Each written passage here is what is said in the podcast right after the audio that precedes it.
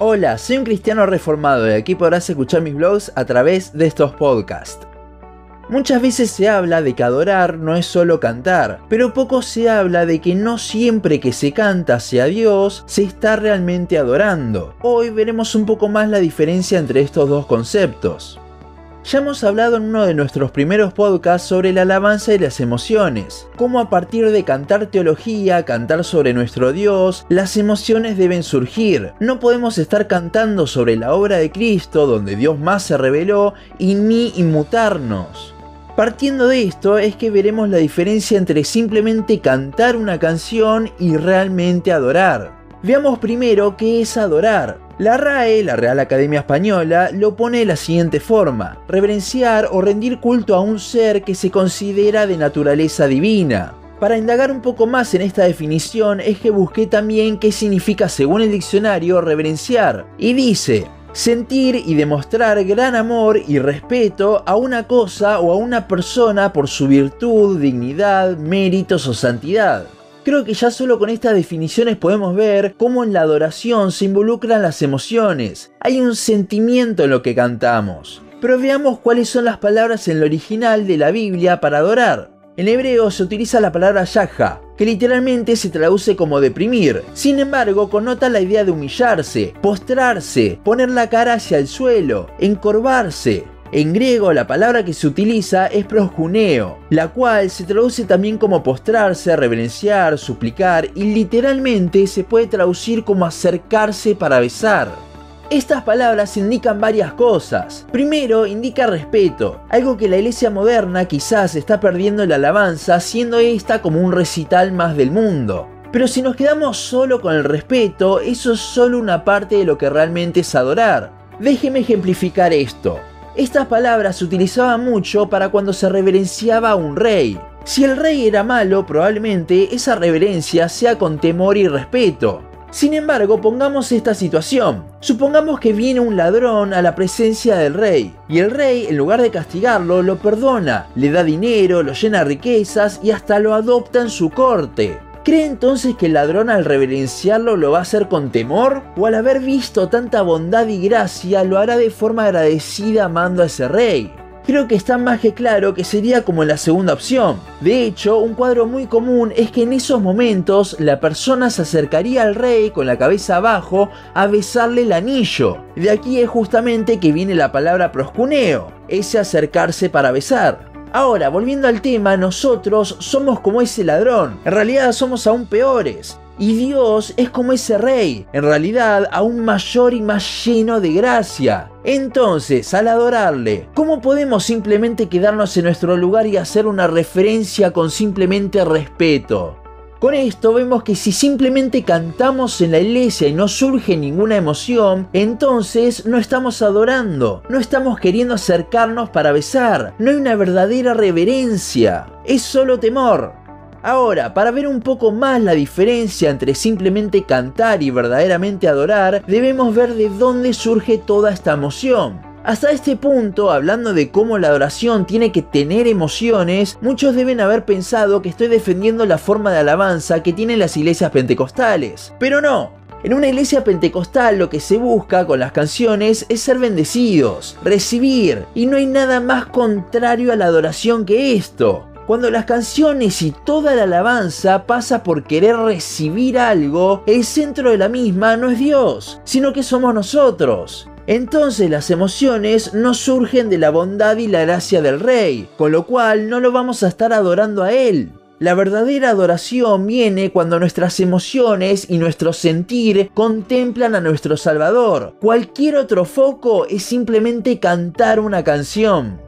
Y puede ser que ese canto sea con emoción, pero eso no lo convierte en adoración. Por ejemplo, en Argentina hay un cantante muy conocido llamado el Indio Solari, famoso porque en sus recitales siempre se arman los pogos más grandes del mundo, donde miles y miles de personas saltan y cantan gritando sus canciones. No podemos negar que allí hay un montón de emociones, pero no lo están adorando al indio ni nada de eso, simplemente están disfrutando de la música. Así muchos disfrutan de la música en las iglesias con un montón de emociones y llorando, pero no están adorando al Señor realmente.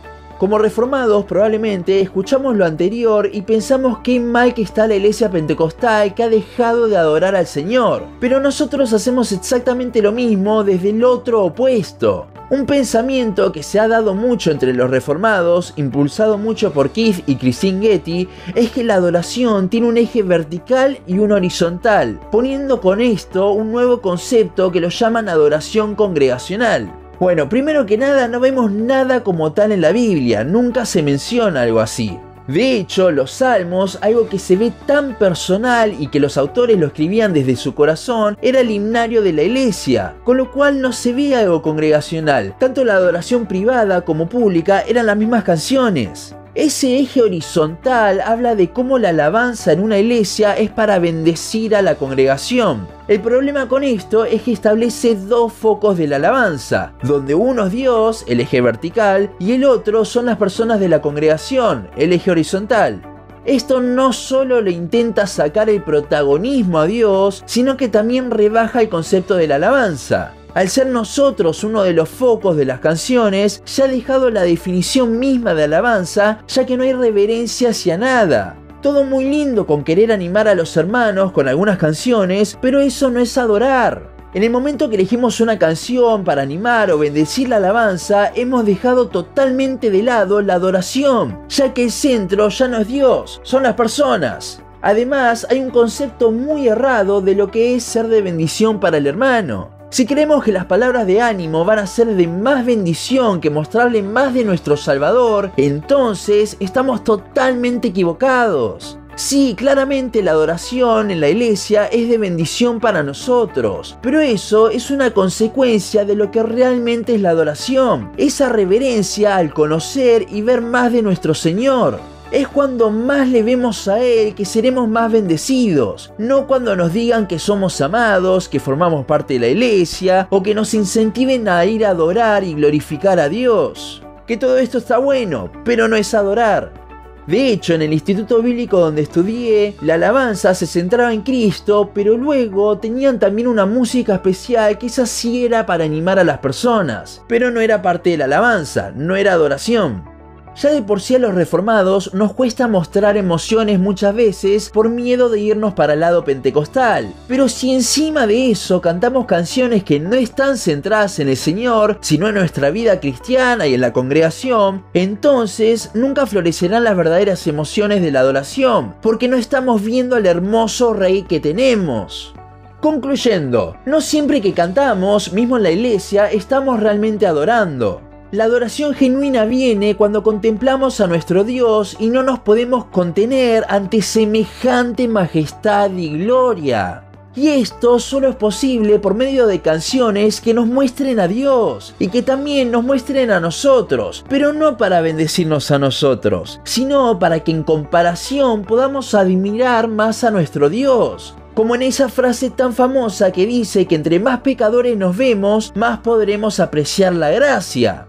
Un ejemplo para la adoración genuina es en los momentos instrumentales de las canciones. Si estamos simplemente cantando, probablemente en esos momentos no sabemos qué hacer. Estamos solamente esperando a que comience la letra de nuevo. Pero si estamos realmente adorando, entonces, por más de que la letra pare, seguiremos maravillados de nuestro Señor. Seguiremos orando, reflexionando o hasta cantando. Después de todo, la voz también es un instrumento para adorar. Con lo cual, ¿quién dice que deberíamos callarnos en los instrumentales? Y sí, muchas veces nos cuesta esto porque nos hemos endurecido a adorar en libertad, por miedo a no quedar como pentecostales. Pero la diferencia está en que la verdadera adoración, como vimos, tiene emociones, pero que surgen de una teología correcta que muestra al Dios de la palabra. En los salmos no vemos muchas canciones hacia la congregación, sino que la gran mayoría son emociones expresadas hacia nuestro Salvador. Y eso es algo que se ha perdido mucho hoy en día, haciendo que simplemente cantemos canciones cristianas pero no estemos adorando con ellas, ya que nada sucede en nuestro corazón. Este podcast en realidad lo quería hacer cuando termine un estudio de los salmos, sacando principios para la alabanza de los mismos. Pero como va a tardar unos meses eso, no quería dejar pasar la oportunidad para animarlos a realmente adorar, a realmente maravillarnos de nuestro Señor y centrarnos en Él, tanto en la congregación como en nuestro día a día. Un momento de alabanza personal al día nos ayuda a vivir maravillándonos de nuestro Salvador y es algo a lo que animo totalmente a hacer. No reprimas tus emociones, pero que éstas surjan de ver a Cristo, no de buscar algo sobrenatural como muchas veces los pentecostales hacen. Hasta aquí nuestro podcast de hoy. Seguinos en Facebook, Instagram, YouTube y Spotify. En todas nos encontrás como un cristiano reformado. También seguinos en uncristianoreformado.blogspot.com para leer el resto de nuestros blogs. Nos vemos en la siguiente ocasión.